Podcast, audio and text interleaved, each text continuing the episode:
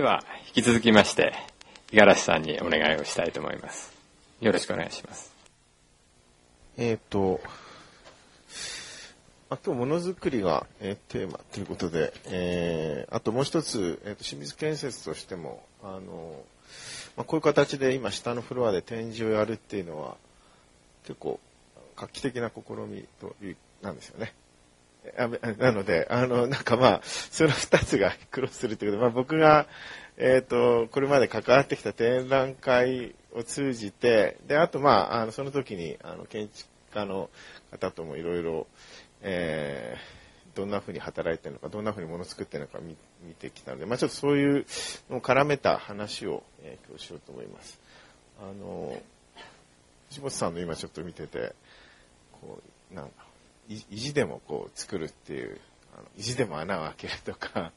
あの、今日紹介しなかったけど、打ち合わせの時に、あの、むさし、むさびの図書館も、意地でも外までこう本棚回すとかって、やっぱり、すごいなと思って。あの、さっきの熊本のやつ、バンガローのをちょっと見させていただいて、あれ、ドアののノブだっけ？あれ、キューブになってんだよね。意地でも。それがね、一番びっくりした。そうそう。い やちょっと驚きました。えっ、と、それでですね、あの、まあ、藤本さんと今日やってるんで、あの、展覧会で一緒にしたちょっとニュージオメトリーの建築の話を最初に触れて、で、あと、えーまあ、これも藤本さんと一緒に連続シンポジウムで出ていただいたんですけど、オルタナティブモダンっていう、まあ、えーまあ、最近考えたことの話。最後は、あの、ちょっとベネチアビエンナーレに絡めた話で、えー、3つぐらいで、えーさささっとやりたいと思います。えっ、と、これが、あの、キリンプラザ大阪、もう、あの、亡くなっちゃいましたけど、高松新さんの、あの、キリンプラザ大阪で、15年ほど、あの、展示施設があってですね、そこで僕も2000年代に入って、あの、企画の委員を関わることになって、まあ、大体年に1回ぐらいのペースで建築展の企画をさせていただいて、まあ、その時に、多分一番最後にやった企画がこれ2006年でしたっけね。えー遠藤周平さんと藤本壮介さんの2人にお願いして、えー展示をするという企画をやりました。で、手前に、あの、一旦門面みたいなひらひらしてるのが遠藤周平さんで、奥に、あの、本人が、えー、K ハウスって言うんですかね。ハウス K が、あの、まあ、住宅、1分の1の住宅モデルとして、えー会場に作ってもらったのは藤本さんです。こちらが遠藤さんですね。あの、風でひらひらと舞っているのと、えー平面でがっしりと作ったのが藤本さんで、割と、えー対照的にこう両方並んでいる展示で、で、まあ、あの、結構思い出してみても、この展示はあんま苦労しなかったというか、あの、どうなのかな、藤本さん、今も笑ってますけど、終始ニコニコしていたし、あんまり、なんかそんな大変じゃなかったの、あの、実際大変だったのかもしれないんだけど、そんなにこの展示は苦労しなかったというのは、その手前にあったのが石上淳也のせいかもしれないんですけども、あの、割とそういう記憶があります。で、えっ、と、この展覧会の時は、あの、結構、お願いしたことはすごいシンプルで、えーまあ、あまり模型だとかドローイングは置かないで、1分の1でだいたい空間体験ができるようなものをしてほしいっていうことと、で、まあ、それは特に藤本さん、えっ、と、北海道に、まあ、作品が結構あるけど、なかなか一般にこう、えー誰でもすぐ見にあの行けるようなあの近さでもないし、えー公共施設もまあないので、あんまりこう、こう藤本さんが非常に、えーまあ、人気があるけれども、あんまり実際の建物をですね、えー見る機会がないので、まあ、この展示施設に1分の1の空間を体験できるのができれば、あの見ることができるんではないか。まあそういうので、え作りました。これはあの、伊藤さんに来ていただいてシンポジウムを、えーやった時に撮ったものです。まあこの時はだからまあさっきもプランにありましたけど、非常になんかこう、ぐるっと一筆書きでこう、回るんだけどもそれが互いに絡み合ってるっていう、すごいシンプルですけども、あの、藤本さんの考え方がすごいストレートに出ている住宅モデルをやってもらいました。で、この時ですね、あの、な、なんで、えー1分の1のお願いしたかっていうと、まあ、一つはキリンプラザっていう文脈があって、あの、普段はアートの展示をよくやってるところなんですよね。それで、あの、いつも建築の展覧会ばっかり見てると気にならないんですけども、えっ、ー、と、普段は美術の展示をやっていて、時々建築だと、やっぱ同じ場所なんで比較してみちゃうんですよね。そうするとね、やっぱアーティストが作るものの精度の高さに本当にね、驚かされるんです。まあ、それはでも、もちろん仕方なくって、あの、アーティストはやっぱり、まあ、それ自体が商品ですからね、あの、それに値段がついて、あの、すごい高い値段で取引されるものですから、まあ、建築の場合はあくまでも模型っていうのは、あの、考えるための、まあ、スタディであったり、まあ、プレゼンテーションにも使いますけども、で、やっぱ本物は、あの、違う場所に立ってるわけで、まあ、そちらの精度はもちろん高いわけですやっぱでもただ、展示場で比較するとなかなか、えー、大変なの、大変っていうか、まあ、あの、その差もあるので、まあ、なんとなくこう、アーティストがこう、えー、そのものそのものを出してる時になかなかドローイングや模型勝負できないなというのがあってまああのもの自体を置いて、えー、戦えるというかまああの要するに、え、キリンプラザっていうのは普段美術見に来る人もよく来るんでやっぱそういう建築の力を見てほしいっていうのがあったのでまあやっぱり建築家は空間を作ることが得意なわけだからやっぱその空間そのものを作ってもらったり、まあ、あるいはものそのものがあの強みを持ったっていうのを、えー、やっぱ見せていきたいなと思って、えー、まあ、そういう文脈があります。で、えっ、と、この展示の時結構早い段階に発泡スチロールで共通してあの遠藤周平さんと藤本さんで作ろうという話になったんですけども、えー、これもですね、えー、まあ、共通のルールとして同じ素材を作ろうと。でただそのそれぞれの手法があの全然また違うっていうのを対比的に見せようという方法になったんですがアポシロールになった理由っていうのは、えー、その手前の展示で結構揉めたんですね。石上さんのテーブルをやってですね、あの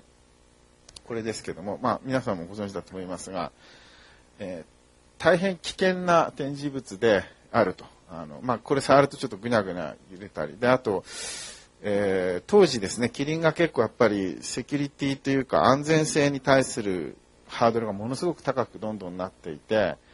えー、このエッジのところですね、この角のテーブルのエッジのところに人がぶつかって怪我したら困ると。だから展示するときはここ養生してくれとかって言って、それはま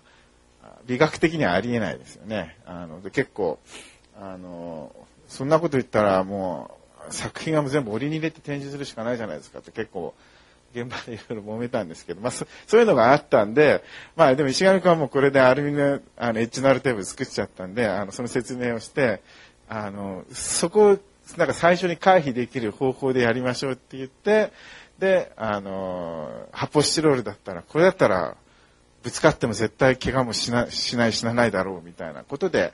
えー、行いました。まあそういう、まああの文脈があって素材が決まったんですね。で、えっ、ー、と、で、石上さんのやつなんですけども、これは、えっ、ー、と、まあ、コンペ形式で、あの、公募で出したものを選んだんですけども、えー、作品はまあ皆さんよく知ってると思いますので、あまりこれ以上説明しませんが、あの、作り方がやっぱりすごく、あの、大変で、9.5メーターの、長さがあるので、搬出搬入が大変なんですよね。あの、9.5メーターそのまま持ってこられても、特にキリンプラザは、あの、ご存知のように、あの、ビルですから、そも、しかも、あの、展示用に、あの、作られた空間ではないので、普通のエレベーターしかないんですよね。そこに9.5メーターの、あの、ものを搬入できないので、まあ、そこから始まってですね、あの、このアルミの、えー、この天板がどこまで曲げられるかっていうのをいろいろ石上さんがスタディしてこうさこうぐるっとあのリング状にするとなんとか、えー、搬出可能になる。ということで、あの、搬入可能になるということで、まあ、えー、作られたということで、まあ、やっぱこのものの素材を相当、えー、知り尽くして、まあ、そう、考えて出てきたものですね。で、えっ、ー、と、ちょっとこれ戻りますね。えっ、ー、と、このニュージオメトリーの建築展っていうのは、えっ、ー、と、まあ、この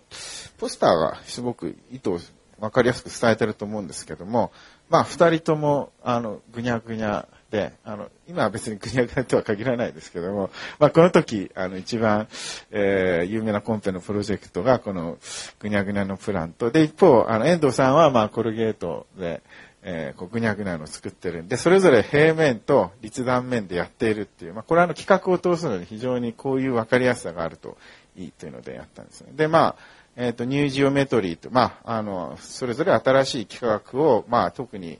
え、片方は平面をベースに、片方は立断面をベースにやってるっていうことで企画を通しました。これですね。まあ、この時企画を通した時の、えー、まあ、キリンガーに出した説明文ですね。えっ、ー、と、で、遠藤さんは、まあ、えー、今紹介したように、えー、こう、まあ、ぐにゃぐにゃの、えー、やつを作って、まあ、床が、あ床じゃない、あの壁が天井になって屋根になってっていうものでで、当時パラモダンっていう言葉を提唱していてですね、えー、まあ、何かやっぱりこう、えー、違う別世界としてのモダン、まあ、違う幾何学っていう意図を込めて、まあ、こういうパラモダンということを言ってました。ですね。えー、これスプリングテクチャー実家ですね。ちょっとまあ飛ばしながら行きましょうか。で、えっ、ー、と、まあ、この時ニュージェメトリーって言葉をまあ使ったのは、えっ、ー、と、まあ、非常に、えっ、ー、と、まあ、かつての幾何学が建築に明快な秩序を与えて美しさをもたらすとすればですね、まあ、非常に単純なルールで複雑な空間を作っているのではないかということで、まあ、この二人を、えー、組み合わせて、えー、展示の企画をしました。で、えっ、と、もともとこの時はですね、えーそうですね。まあ、単純さと複雑さみたいなテーマも、えー、あってですね、複雑さのための複雑とも違う、まあ、非常にシンプルなルールなんだけど、複雑なものが生まれるっていうようなことを、えー、考えたんですけども、えっ、ー、と、ここから喋るのはオルタナティブモダンの話なんですけど、もともと本当はオルタナティブモダンっていうタイトルを付けたかったんですけど、まあ、遠藤さんがパラモダンっていう言葉を使っているので、その上に展覧会のタイトルにそれ付けちゃうと潰しちゃうことになって申し訳ないんで、えっ、ー、と、こういう時は使わなかったんですけども、えー、ここから喋るのはこのオルタナティブモダンっていう、これは TN プローブで、連続シンポジウムを企画させていただいたときに、えー、つけ使ったキーワードで、まあ、この時に、えー、藤本さんにも、えー、登場していただいてですね、えー、まあ、ある仮説としてですね、えー、今建築を作る状況が、まあ、どう変わっているかっていうのを、まあ、考えてみようということで、えー、このキーワードを出しました。で、まあ、基本的には、えー、オルタナティブって言ってるように、まあ、モダニズムっていうものが、まあ、あってですね、そのモダニズムから、まあ、えー、一世紀っていうか、まあ、経ってですね、今起きている状況っていうのは、まあ、あり得たかもしれない、えー、モダンという、まあ、そういう、えー、ニュアンスで、まあ、オルタナティブモダンっていう言葉を使いました。で、このオルタナティブモダンっていうのは、まあ、単な、まあ、単なるリバイバルズムではないということで、えー、要するに、なんとかリバイバル、要するに単にまた四角いガラスの、えー、透明建築が流行ってるからモダニズムがもう一回ブームになったというのではなくて、まあ、下に書きましたが、例えば、えっ、ー、と、ルネッサンスっていうのも基本的には古代ギリシャ、ローマ、まあ、特にロイタリアのものですけども、のリバイバルですけど、まあ、単なるリバイバルではなくって、そこからまた新しい、こう、原理を追求していくとか探求していくというのが起きるわけですね。これはギリシャをリバイバルさせた新古典主義もそうですけども、えーまあ、そういうようなことで単なるリバイバルではないという考えです。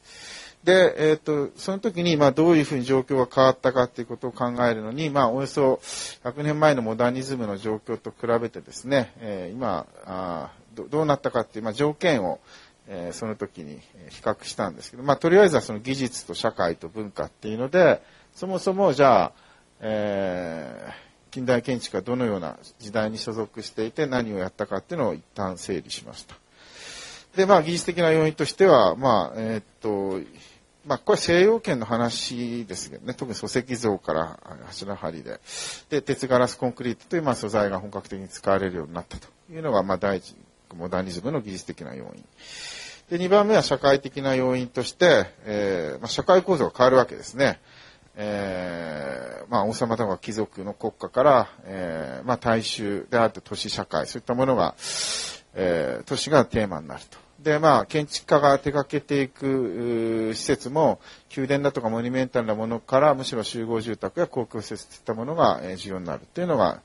え社会的な要因ですし、あと、まあ、え、インターナショナルスタイルって言葉が生まれるように、まあ、ある意味で、えー、国ごとにいろいろな動きが起きていたのが、まあ、まあ、メディアや交通の発達もあって、それがこう統合されるというような状態が起きるとですね。で3番目の文化的要因としては、まあ、建築のイメージ源として、えー、まあ、機械ですね。あの、車だとか飛行機の自動車。で、あとはまあ、建築を、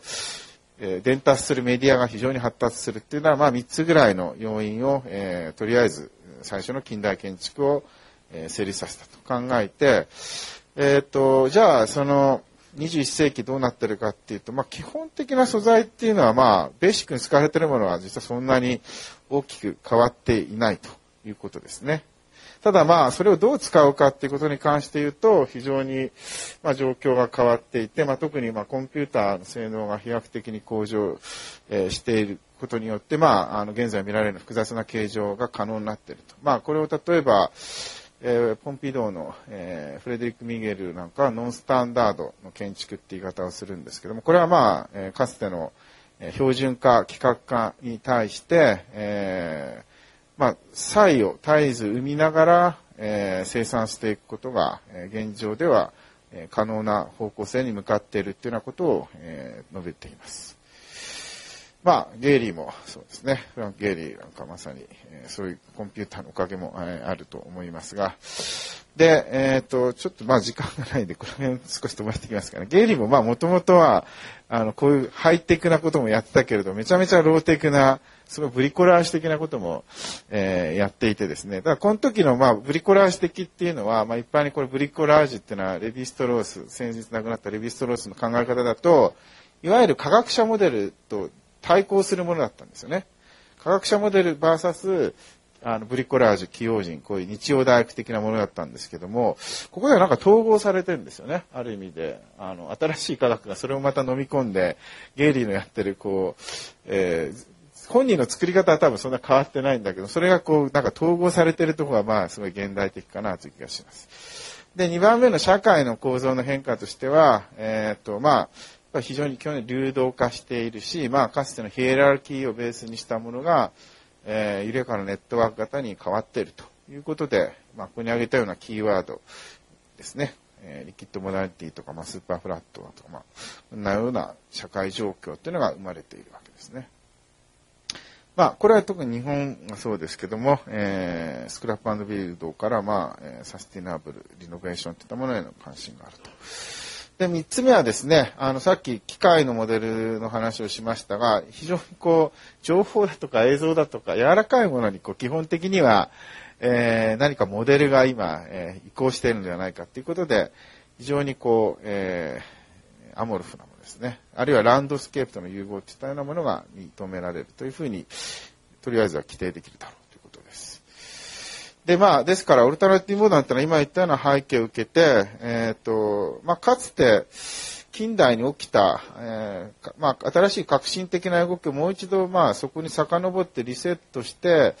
まあ、そもそも柱って何だとか、そもそも、えー、スラブって何だとか、そういう、そこにこう、もう一回戻して問い直しているっていうのが、えー、今起きていることで、まあ、あの、この仮説の中には、藤本さんが試みていることもきっと入るのではないかというふうに考えております。で、一応、じゃあ、間にあったポストモダンって何だったんだっていう多分疑問が生ずると思うので、一応、この時の仮説としてはですね、えー、まあ、ある種、モダニズムに対する非常に修辞学的な操作であったというふうに、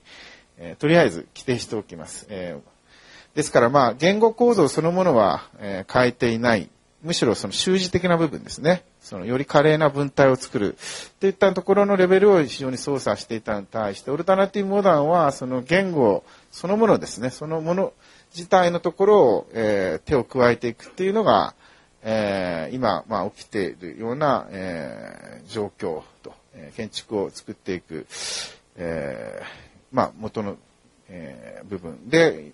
様々なあことが起きているという考え方で、えっ、ー、と、例えば、そのオルタナティブモダンって考えたときに、近代建築の運動っていうのも本来非常に多様だったわけですよね。それがまあ修練してインターナショナルスタイルみたいなものにこうアメリカでパッケージ化されてですね、えー、しまうんですけども、まあ割とこう短命に終わったもの、表現主義とかアール・ヌーボーとか、今見直すとやっぱ結構、まあ、似てるわけですよね。あのー、今我、あの、この数年、あいろいろこう出ている建築とやっぱ非常に似ているものがあって、まあ、そういう意味で、この時は短命に終わったと。でももちろんこういうものが出てきたのは、やっぱ新しい技術が、えー、違う形をできるっていう可能性を追求したんだけど、ただその時にはまあ条件がや不十分であったので、えー、まあ実際にはなかなか、えー、それ以上展開しなかったけど、今まあその時、えー、途中でついえてしまった動きというのを、えー、もう一回、えー、立ち戻ってですね、可能になっているというふうにまあ考えているわけですね。それでですね、例えばアール・ヌーボーに関しても、あの、ちょうど100年の隔たりがあるんですけども、左のギマールにあったパリのメトロの駅と右の渡辺誠の飯田橋の駅もですね、割と比べてみると面白いなと思っていて、まあ、両方ともなんかまあ明らかに植物のイメージがここに混入してるんですけども、まあ、あの、舞台、状況も背景も非常に似ていてですね、えっ、ー、と、簡単に整理するとこういうことになってるんだろうというふうに、えー、考えたものなんですけども、えっ、ー、と、要するにこの1900年のギマールのアール・ヌーボーっていうのは、えー、その手前にあった19世紀の条件を、えー、一旦再統合しようとしたわけですね。それどういうことかっていうと、19世紀には、えー、まあ、様式建築が飽和しちゃうんですね。つまり過去の様式をひたすら反復していく、まあ、一応芸術としての建築と、一方で新しい構造素材の可能性と出てきた構築物。ただそれは当時、えー、技術として見なされていて、芸術と技術がこうある種引き裂かれたような状態になっていたと。絵を出すと、これが芸術側の建築ですね。ネオバロックとかゴシックリバイバルだとか、東洋風とか、ビザンチン風とか、まあこういう百花繚乱の時代になっていたと。で、一方で、新しい素材で作ったこの、え、エッフェルのやった、これは、結果的にはこちらが21世紀を切り開くわけですけども、当時の建築家はこれを建築だとは思っていなかったはずで、あの、これはエンジニアがやったものであるという意味で非常にこう引き裂かれていたと。この引き裂かれてるのがすごい同じ建物で合体してるっていうか、まあこれね、あの、ファサードは芸術としての建築で、内部、内部の大空間ですね、鉄道駅。それは非常にこう技術としての空間で、まあ、こういう非常に引き裂かれたような状態になっていたわけですね。で、まあ、あの、このアイデアを出したのは、ベンヤミンの言葉を読んで、えー、考えたんですけども、ベンヤミンがアルヌーボーについて、ちょうど、えー、下のような、えー、位置づけをしていて、まあ、技術に包囲されていた象牙の塔に立てこもる芸術の最後の出撃の試みとして、えー、アールヌーボーを位置づけていて、これなかなか面白いなと思ったんで、まあ、そこから、えー、発想したものです。つまり、えー、完全にも技術だけの建築になってしまうところに、なんとか芸術のサイドからその技術の可能性っていうのをき受けようとして出てきたのがアンルボーではないかという考え方です。まあ、その頃、一方でそのものづくりに関連してちょっと入れたんですけども、アーツクラフト運動なんかもまあ、そういう近代化への途中の矛盾とか悩みをまあ引き受けてですね、まあ手で物を作っていく、まあ工業化に対するまあちょっと違う、あの、対抗の仕方です。まあ、高山建築学校なんかはこういったものを引き継ごうとしたんじゃないかなというのを一枚入れたんですが、これも、まあ、話が長くなってやめとこうかな。あの、こたつ問題って今年越後つまりトリエンナーレのある作品が、えっ、ー、と、非常にコンペ嵐の、えー、学生が作ったんだけど、実際に作ったものはちょっとどうかっていう、ちょっとあまりにひどかったんで、えー、しばらくちょっとこれで話題にしてたんですけども、まあ、これもだからまあ物を作るっていうことと、そのある理念との乖離っていう意味で、興味深い事例だなと思ってるものです。で、戻るんですが、アンルーボーってのはまあそういう意味で、えーと、様式を参照しないっていう時に、まあ、えー、違うモデルとして植物が出てくるし、で、一方で、あの、まあ、それが正しい使い方かどうかは抜きにして、まあ、こう、ぐにゃぐにゃした形態だとか、あと、駅で同じ型を反復するっていうことで、まあ、鉄を使うっていうか、そういうのを、なんとか芸あの芸術サイドに戻そうとして、まあ、こういう造形が出てくるわけですね。ですから、まあ、あの、この時代の、えー、まあ、条件をもう一度、こう、再統合しようして出てきたと。まあ、同時代には、まあ、こう、ガウディも出てきますし、まあ、えー、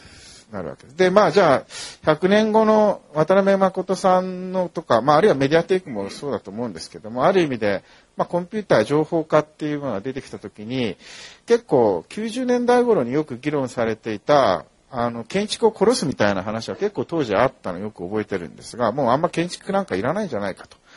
要するに、もう、えー、19世紀で言うともう技術の側ですね。あの、この技術の側で全部やっていけるんじゃないかっていうような時に、まあ、やっぱそれをもう一回建築の側で、あの、引き戻してですね、再統合してどう作っていくかっていうのが、まあ、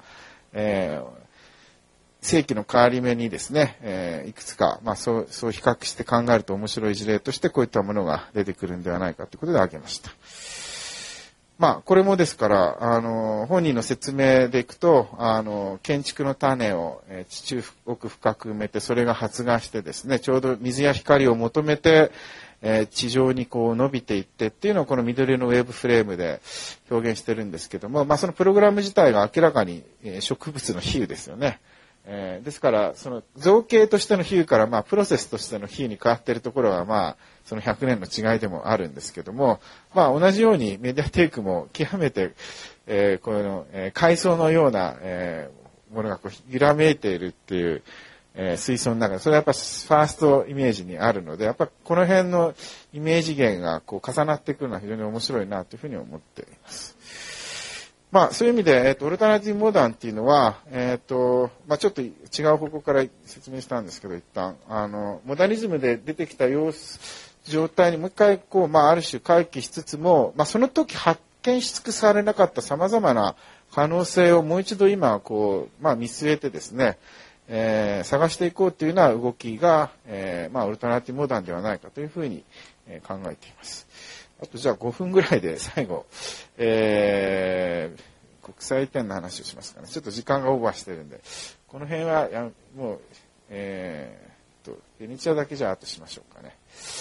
えっ、と、石上さんのまあ展示に関わったので、えっ、と、その話をしましょうね。あの、まあ、現地で、えっ、と、まあ、彼が作ってるものはね、本当に、あの、そうそう、えー、ここに書いたんですけど、すべてのものが同時に存在して互いに関係しているっていうのは、植物も家具も、えー、ランドスケープも全部そうなんですけど、そそれはやっぱちょっとさっきも藤本さんの話を聞きながら、あの、あやっぱり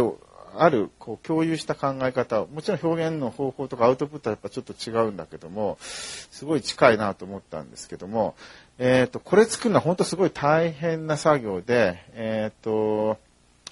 まず地面はこれ埋めてんですね。あの埋めてるっていうのはジャルディーニの公園の床掘っちゃいけないので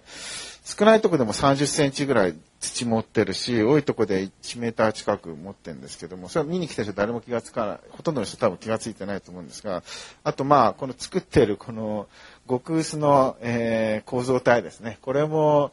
えー、僕がまあ来た時は、あの、もう大体できてたんですけども、後でどのように作ったかっていうのを見せてもらってですね、まあテーブルともちょっと似たような、え、作り方をしているんですけど、それをさらに日本の職人をですね、えー、ガラスの職人と、まあ、この特殊鉄骨をやる職人さんを連れてきて、まあ、このベネチアでやっためちゃめちゃ精緻な作業なんですね。で、まあ、あの、すごい大変なんですけども、できたものはあまり大変なように見えないっていうのがこの展示の、なんだろう、すごいところって言っていいのか、もったいないところって言っていいのかよくわかんないんですけども、あの、本当にこれは、なんか日本の職人の技の高度な技術力と、まあ一方でその現在の、えー、コンピューターなどを使う解析能力の高さと、まああとは、えー、日本人の学生も含めて人間がいっぱいいて、まあ、チームワークとしてできた、本当にすごいものなんですが、できたものはあまりに自然にそこにあるようにできるので、まあ、気持ちいい空間だなっていう感じで帰っていくんですよね。で、まあ、その辺はだから、あの、見せ、なんていうのかな、これ展覧会なんで、まあ一方で見せる場でもあるんですけど、なかなかね、悩ましいなと思いました。なんか、やっぱもったいないなって感じがあるんですよね。でも、そんなことわからなくてもいいっていうのはもちろん、あの、やっぱ、建築はその、解説があるから素晴らしいわけではないし、作るのが大変だったから素晴らしいわけではないんだけど、まあ、あの、いろいろとね、考えさせられたっていうのは、その、国際展の場で、あの、こういうのが持ってくるときに、えー、どういうふうに受け取られる？だから、気持ちいい空間でもちろん構わないし、一方でね、あの、まあ、この話をしてるのはなぜかというと、まあ、他にまあ、ものを作ってるものとしてはいくつかあったんですけど、まあ、こういう本当に、まあ、これも見ての通りですけども、ガスパイプラインをそのまま溶接して、あの、ああ溶接じゃないけど、えー、つなげていって、えー、これはもう見てすぐ大体何やったかわかりますよね。であと、これはロボットアームをなんか、ハイテクロボットアームで狭くてもレンガ積めるんですよっていうスイスで展示した。こういうのは結構わかりやすい。で、あの、グレッグ・グリーンはシルバーライオン賞っていうのを取ったんですけども、この人はまあ、メイキングの映像まで作ってて、これはこのように作りましたっていうところまで説明をしていて、まあそれで賞を取ってたんですけども、そうやって考えるとなんかまあ、ちょっともったいないなとも思ったし、まあでも一方で説明しないのも美学だなと。そのなんか作ったことの、だから要するに、まあ建築の業界同士の中ではもちろんそういうのはあった方がいいと思うんですけど、まあ一方で、あの、そこを使う人にとってはまあそういう大変だったっていうことは別に関係なく、えー、その人が使ういい悪い空間があるわけで、まあだからこのグレッグ・リーンのこのリサイクルドトイファニチャーっていう既存の、えー、家具をまあえー、切り張りしてですね、それを、えー、合成して家具にすると。見りゃわかると思うんだけど、それでもご丁寧に、あの、どう作ったかっていう、まあ、映像がついていてですね、まあ、これは、まあでもそれでやっぱ賞を取るんだと思うと、えー、ちょっと悔しい気が正直言ってしましたけど、まあ、そんなことがありました。でちなみに、えっ、ー、と、ライフタイムアチーブメント賞っていうのは業績賞で、えっ、ー、と、なんていうんですかね、まあ、あの、大御所がもらう賞なんですけども、えー、ゲーリーが、えー、取っていて、やっぱゲーリーは非常に、まあ、ある種の分かりやすさが、まあ、あると思うんですけども、まあでも会場ですごい巨大なインスタレーションを作っていて、やっぱまあ確かな存在力を、えー、発揮していました。えー、ちょっとまあ時間が押してるんで、まあこの辺で切り上げておきましょう。ありがとうございました。